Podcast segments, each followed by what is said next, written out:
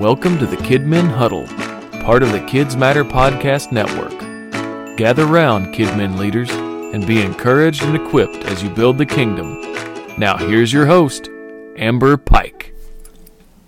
Welcome to episode 22 of the Kidmin Huddle. Last week, we talked about writing your own curriculum. Now, I like to write. I really like writing curriculum, and I'm sure this is a complete shock to everyone who knows me, right? Writing curriculum and teaching are probably two of my favorite things as a Kidmin leader. Though VBS is at the top, followed by taking my kid to camp. So apparently, I have several favorite Kidmin things. If you're listening to this podcast, the majority of you are probably Kidmin leaders, uh, except for my mama, my amazing mom that listens to every episode.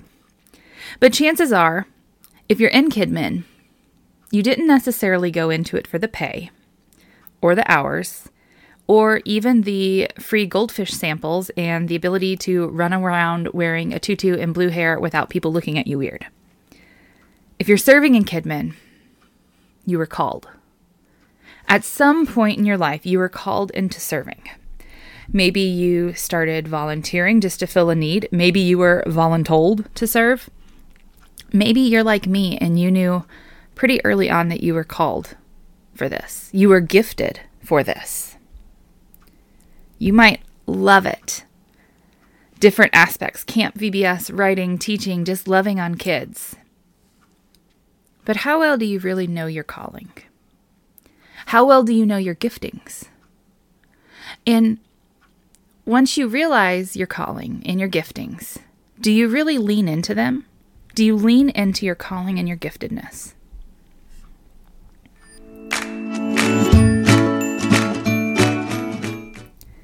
I knew at 16 I was going into the ministry. But from the time I grew up, probably around three, four years old, I knew that I was going to be working with kids. I always wanted to be a mommy. I played with baby dolls. My dolls were real. Mom had to drive um, my doll Kelly to school to come pick me up. She had to be like buckled in, like she was real. As a preschooler, even, I was bossing the other kids around. Um, if you go to the church that I was raised in, they got some stories they can tell you about a young me. I've always been that that mommy, um, we'll say assertively leading instead of bossing. um, as always taking charge. I by 10 was volunteering with the kids. I started babysitting the kids while parents were in choir practice at the church. At 15, I was running our children's ministry. Taking care of kids has always been my life. Now, early on, preschoolers, they were my favorite. Give me those three and four year olds any day. And at that time, I thought I was not gifted nor called to lead preteens. Now, Fast forward to the summer of, I think it was my freshman, it could have been my sophomore year of college. I started working at a Christian summer camp in Winchester, Kentucky. There was a lady at my home church.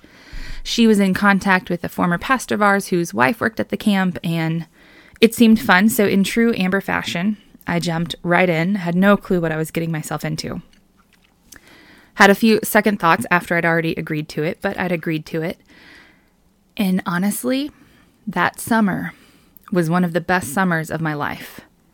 Not because the pay was so awesome or because I made, you know, lifelong friends or it wasn't even the fact that I had the best tan and was in the best shape of my life.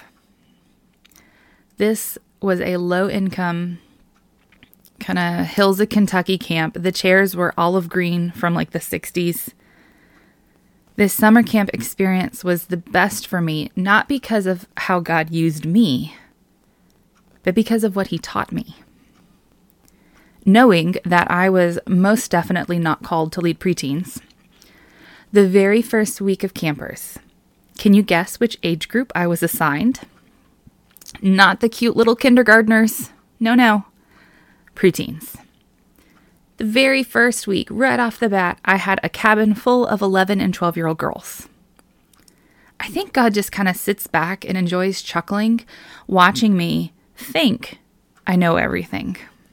Because I went in with this mindset of seriously, preteen girls, out of all of the age groups, you gave me the oldest kids. And by the end of the week, I had a new favorite age group to work with.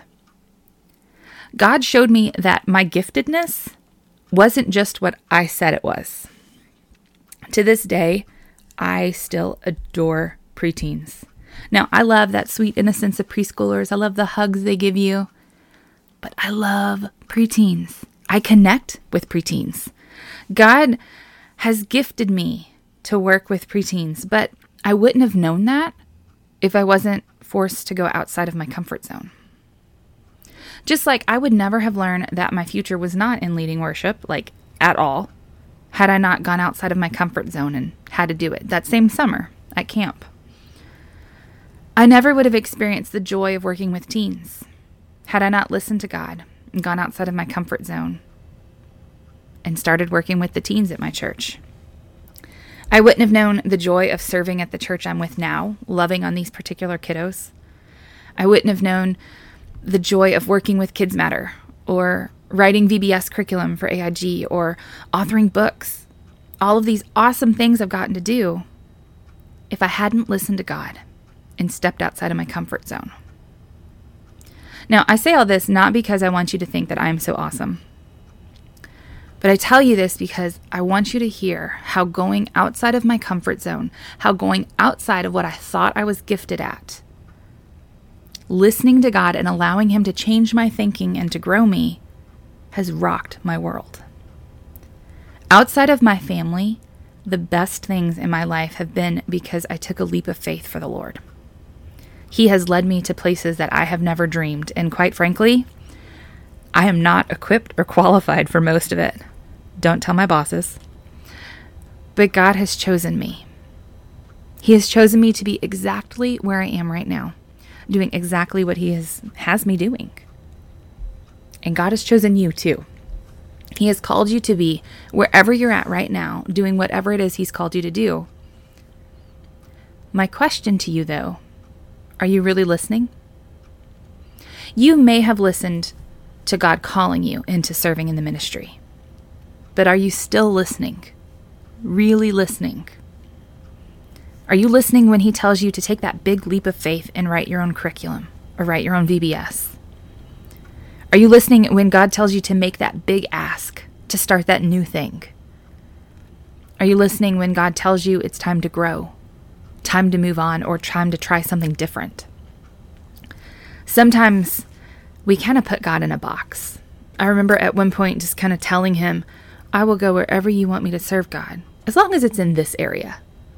And thankfully, God shows me such grace and forgiveness and mercy when I put him in a box. But we do, we put him in a box. We tell him, well, but I can't do that. I can't write my curriculum. I can't start a preteen ministry. I can't ask the church for $40,000 and permission to bust out a wall and get new floors. But you can. God says you can. God has taken this uh, slightly bossy girl from a tiny church in Kentucky where, honestly, through a majority of my childhood, my brother and I made up the entire children's ministry. And He has moved me and grown me and shaped me into who He wants me to be. So, wherever you're at right now, and I don't mean physically or geographically, wherever God has you serving right now, wherever He's called you to be, Listen to who He wants you to become. Don't put Him in a box. Don't limit the gifts you think He has given you. Listen to His leading and trust that if God asks you to go, if He asks you to do something, no matter how crazy it seems or how unqualified or ill equipped you feel, if God asks you to do it, He's going to help you do it. I had a pastor that would say, if God brings you to it, He'll get you through it. He will. He'll grow your giftedness. I think leading Kidmin is the best job in the entire world. I couldn't imagine doing anything else. Except at one point in my life, I did. I put God in that box. I clearly heard him tell me at 16 to enter into the ministry. And my response was, Oh, God, that's awesome, but we're going to do my plan. And I wanted my plans to happen. Well, then I wised up and I followed his plans. I earned that degree, started going on interviews. But then again, um, those interviews, when they weren't being fruitful, I started to drag that box out again. I was ready to accept a position as a daycare manager, which was not what God had planned for me. His plans are the best. I know for me personally, his plans are better than my wildest dreams. At this point in my life, he has just given me so many amazing opportunities. I have trouble imagining what could possibly come next. I just go along for the ride. God has a plan for your future. He has a plan for good, not for harm. He has a plan for you. He has called you. He has gifted you. And He wants to grow you. So I challenge you throw away that box you keep trying to put God in. Take those crazy leaps of faith, trusting in the Lord's leading, in His gifting, and His calling. And remember, Kidmin leaders, what you do matters.